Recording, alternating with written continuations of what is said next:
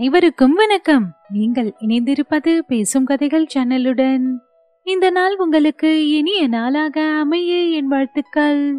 இந்த நாளை மேலும் இனிப்பூட்ட இது வருகிறது நம் கதைகள் ஒளிவடிவில் இன்றைய தொகுப்பு அமரர் கல்கியின் பார்த்திபன் கனவு. முதல் பாகம் அத்தியாயம் ஏழு அருள்மொழி தேவி. பொன்னனும் வள்ளியும் உறையூர் கோட்டை வாசலுக்கு வந்த அதே சமயத்தில் ராணி அருள்மொழி தேவி அரண்மனை உத்தியானவனத்துக்குள் பிரவேசித்தாள். பல்லவ தூதருக்கு மகாராஜா கூறிய பதிலை ஏவலாளர்கள் உடனே வந்து மகாராணிக்கு தெரிவித்தார்கள்.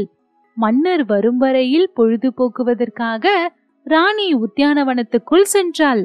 அந்த வனத்தில் செண்பக மலர்கள் அடர்ந்து வளர்ந்திருந்த ஒரு மூலைக்கு போய் அங்கே அமைதியாக பளிங்குக்கல் மேடையில் உட்கார்ந்து கொண்டாள்.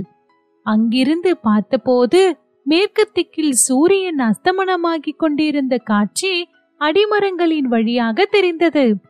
மேல்வானம் முழுவதும் பத்திரை மாற்று தங்க விதானத்தைப் போல் தகதகவென்று பிரகாசித்தது. பார்த்து கொண்டிருக்கும் போதே தங்க நிறத்தின் சோபை மங்கிக் கொண்டு வந்தது. அடிவானத்தில் சூரியன் மறைந்தது. சற்று நேரத்திற்கெல்லாம் மேல்வானம் முழுவதும் ஒரே இரத்த சிவப்பாய் மாறியது. இந்த காட்சி அருள்மொழி தேவிக்கு ரணக்கலத்தையும் அங்கே இரத்த ஆறு பெருக்கெடுத்து ஓடுவதையும் ஞாபகப்படுத்தியது. தேவி நடுநடுங்கி கண்களை மூடிக்கொண்டாள். மறுபடி அவள் கண்ணை திறந்து பார்த்தபோது வெள்ளி நிலவின் இன்பக்கிரணங்கள் மரக்கிளைகளின் வழியாக எட்டி பார்க்க தொடங்கியிருந்தன ராணியின் உள்ளத்தில் பழைய ஞாபகங்கள் குமுறிக்கொண்டிருந்தன பனிரெண்டு வருஷத்துக்கு முன்னால் பார்த்திப மன்னனுக்கு மாலையிட்டு இந்த அரண்மனைக்கு அவள் வந்து சேர்ந்தாள். அந்த நாளில் இருந்து இம்மாதிரி வெண்ணிலவு பிரகாசித்த எத்தனையோ இரவுகளில் அவளும் பார்த்திபனும் இந்த உத்தியானவனத்தில் கைகோர்த்து கொண்டு உலாவியது உண்டு. இந்த பளிங்குக்கல் மேடை மீது உட்கார்ந்து இருவரும் நேரம் போவதே தெரியாமல் இருந்ததும் உண்டு. அந்த நாளில் பார்த்திபன் சில சமயம் புல்லாங்குழல் கொண்டு வந்து இசைப்பான். அருள்மொழி மெய்மறந்து கேட்டுக்கொண்டிருப்பாள். கண்ண பெருமானே பார்த்திபனாக உருக்கொண்டு வந்து மனம் புரிந்ததாக எண்ணி பூரிப்படைவாள். இப்படி சில காலம் வாழ்க்கையே ஓர் இன்பக்கனவாக சென்று கொண்டிருந்தது. பிறகு விக்ரமன் பிறந்தபோது இன்ப வாழ்க்கையின் சிகரத்தை அவர்கள் அடைந்தார்கள். அதே உத்தியானவனத்தில் அதே பளிங்குக்கல்லின் மீது குழந்தையை மடியில் வைத்துக்கொண்டு கொஞ்சியதெல்லாம் அருள்மொழிக்கு நினைவு வந்தது. ஆஹா அந்த ஆனந்தமான நாட்கள் அப்படியே நீடித்திருக்க கூடாதா?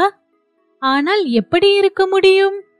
பார்த்திபனுடைய இருதயத்தின் அடிவாரத்திலே சொல்ல முடியாத வேதனையொன்று பதுங்கி கிடந்து அவனுடைய நெஞ்சை அரித்துக் கொண்டிருக்கையில் அவர்களுடைய ஆனந்த வாழ்க்கை எப்படி நீடித்திருக்க முடியும்? பார்த்திபனுடைய இந்த அந்தரங்க வேதனையை வெகு காலம் கழித்தே அருள்மொழி அறிந்தாள். அறிந்தது முதல் அந்த வேதனையில் அவளும் பங்கு கொண்டாள். அதற்கு தானே காரணமோ என்று எண்ணி எண்ணி மனம் நொந்தாள்.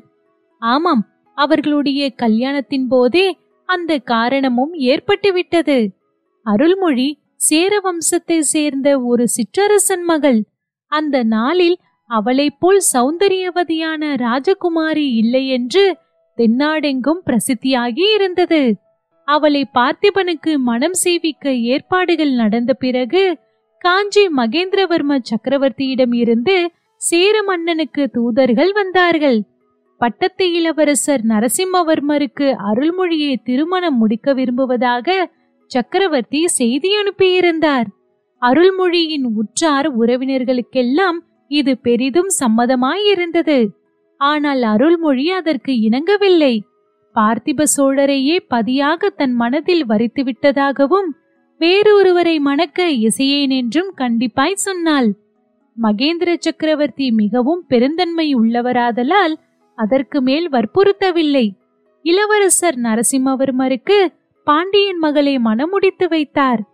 பார்த்திபனுக்கும் அருள்மொழிக்கும் திருமணம் நடந்த பிறகுதான் பார்த்திபனுக்கு மேற்கூறிய சம்பவம் தெரிய வந்தது அவர் சில சமயம் நீ சாம்ராஜ்ய சக்கரவர்த்தினியாய் காஞ்சி சிம்மாசனத்தில் வீற்றிருக்க வேண்டியவள்.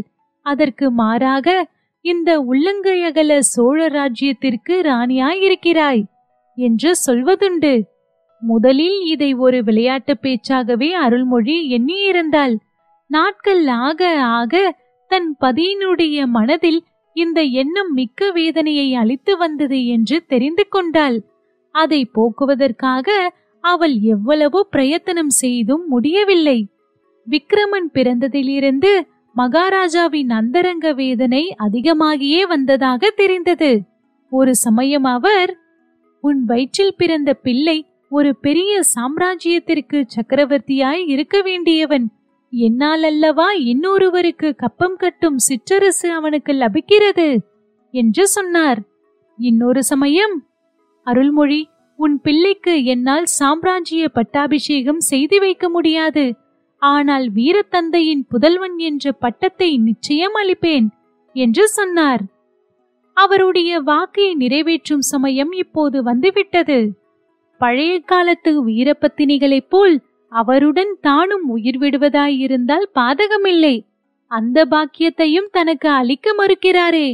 தான் வீரத்தாயாக இருந்து விக்ரமனை வீரமகனாக வளர்க்க வேணுமாமே? ஐயோ அவரை பிரிந்த பிறகு உயிரைத்தான் தாங்க முடியுமா?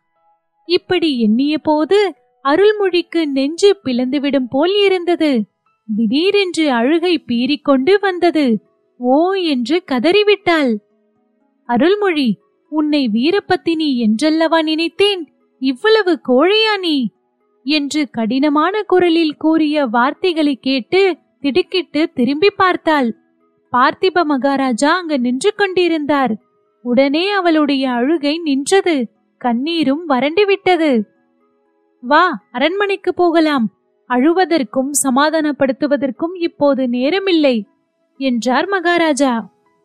இருவரும் கைகோர்த்து கொண்டு வாய் பேசாமல் அரண்மனைக்குள் போனார்கள். பார்த்திபனும் அருள்மொழியும் அரண்மனைக்குள் பிரவேசித்து பூஜா கிரகத்துக்கு வந்தபோது தீபாராதனை நடக்கும் சமயமாயிருந்தது. பூஜா கிரகத்தில் சிவலிங்கம் பிரதிஷ்டை செய்யப்பட்டிருந்தது. இடது பக்கத்தில் பார்வதி தேவியின் அற்புத சிலை ஒன்று இருந்தது. தேவியின் இருபுறத்திலும் விநாயகரும் முருகக்கடவுளும் வீற்றிருந்தார்கள்.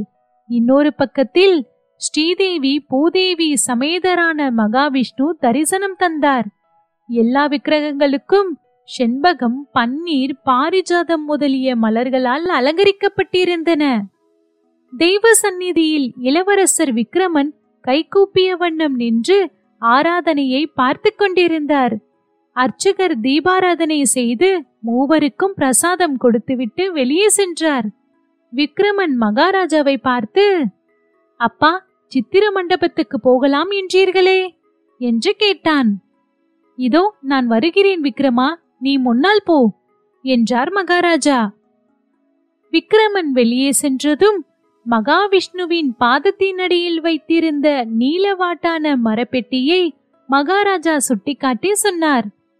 தேவி அந்த பெட்டிக்குள்ளே என்ன இருக்கிறது என்று என்னை நீ பல தடவை கேட்டிருக்கிறாய். நானும் காலம் வரும்போது சொல்லுகிறேன் என்று சொல்லி வந்திருக்கிறேன். சொல்ல வேண்டிய காலம் இப்போது வந்துவிட்டது. சோழ வம்சத்தின் புராதன பொக்கிஷம் இந்த பெட்டிக்குள்ளே இருக்கிறது. இதோ திறந்து காட்டுகிறேன் பார். இவ்விதம் சொல்லிக்கொண்டே மகாராஜா அந்த மரப்பெட்டியை திறந்தார். பெட்டிக்குள்ளே பல பலவென்று ஜொலித்த ஒரு உடைவாளும் ஒரு ஓலைச்சுவடியும் காணப்பட்டன. உடைவாளின் பிடி தங்கத்தினாலானது ரத்தினங்கள் இழைத்தது. வாளும் எண்ணெய் பூசி கூர்மையாய் தீட்டி வைத்திருந்தது. ஆகவே பிடியும் வாளும் ஒன்றோடு ஒன்று போட்டியிட்டு ஒளி வீசின. இதற்கு மாறாக ஓலைச்சுவடியோ மிக பழமையானதாய் கருநிறமாய் இருந்தது. பார்த்திபன் சொன்னான் தேவி இந்த உடைவால் சோழ வம்சத்திலே முற்காலத்திலே பிரசித்தி பெற்றிருந்த சக்கரவர்த்திகள் காலத்தில் இருந்து வந்தது. கரிகால் வலவனும் நெடுமுடி கிள்ளியும் இந்த உடைவாளை தரித்து உலகத்தை ஆண்டார்கள். ஓலைச்சுவடியில் உள்ளது நமது தமிழகத்தின் தெய்வப் புலவர் அருளிய திருக்குறள். இந்த உடைவாளும் குரல் நூலும் தான் சோழர் குலத்தின் புராதான பொக்கிஷங்கள். இவற்றை நீ வைத்து காப்பாற்றி விக்ரமனுக்கு வயது வரும்போது அவனிடம் சேர்ப்பிக்க வேண்டும். அருள்மொழி இந்த புராதன உடைவாளை என் தகப்பனார் அணிந்திருந்தார். ஆனால் நான் அணியவில்லை. கப்பம் கட்டும் சிற்றரசனாய் இருந்து கொண்டு கரிகால் வலவனும் நெடுமுடி கிள்ளியும் அணிந்த உடைவாளை அணிய நான் விரும்பவில்லை. விக்கிரமனிடம் நீ இதையும் சொல்ல வேண்டும். எப்போது அவன் ஒரு சின்னஞ்சிறு பிரதேசத்துக்காவது சுதந்திர மன்னனாகிறானோ அப்போதுதான் இந்த உடைவாளை தரிக்கலாம் என்று கூற வேண்டும். அக்காலத்தில் இந்த உடைவாளை தரித்து இந்த தெய்வ திருக்குறளில் சொல்லியிருக்கும் வண்ணம் ராஜ்யபாரம் செய்யும்படியும் கூற வேண்டும். இந்த பொறுப்பை உன்னிடம் ஒப்புவிக்கிறேன். அருள்மொழி அதை நிறைவேற்றுவதாக தெய்வ சந்நிதானத்தில் எனக்கு வாக்குறுதி அளிக்க வேண்டும். விக்கிரமனை வீரமகனாக நீ வளர்க்க வேண்டும். இதை கேட்ட அருள்மொழி தேவி கண்களில் நீர் ததும்ப விம்முகின்ற குரலில் அப்படியே செய்கிறேன் மகாராஜா என்று சொன்னாள். பார்த்திபன் அப்போது இறைவன் அதற்கு வேண்டிய தைரியத்தை உனக்கு அளிக்கட்டும் என்று சொல்லி அருள்மொழியை தழுவிக்கொண்டு அவளுடைய கண்களில் பெருகிய கண்ணீரை தம்முடைய மேலாடையால் துடைத்தார். இத்துடன் அத்தியாயம் முடிவுற்றது. தொடர்ந்து கதைகளை கேட்டு ரசிக்க பேசும் கதைகளோடு இணைந்திருங்கள். நன்றி.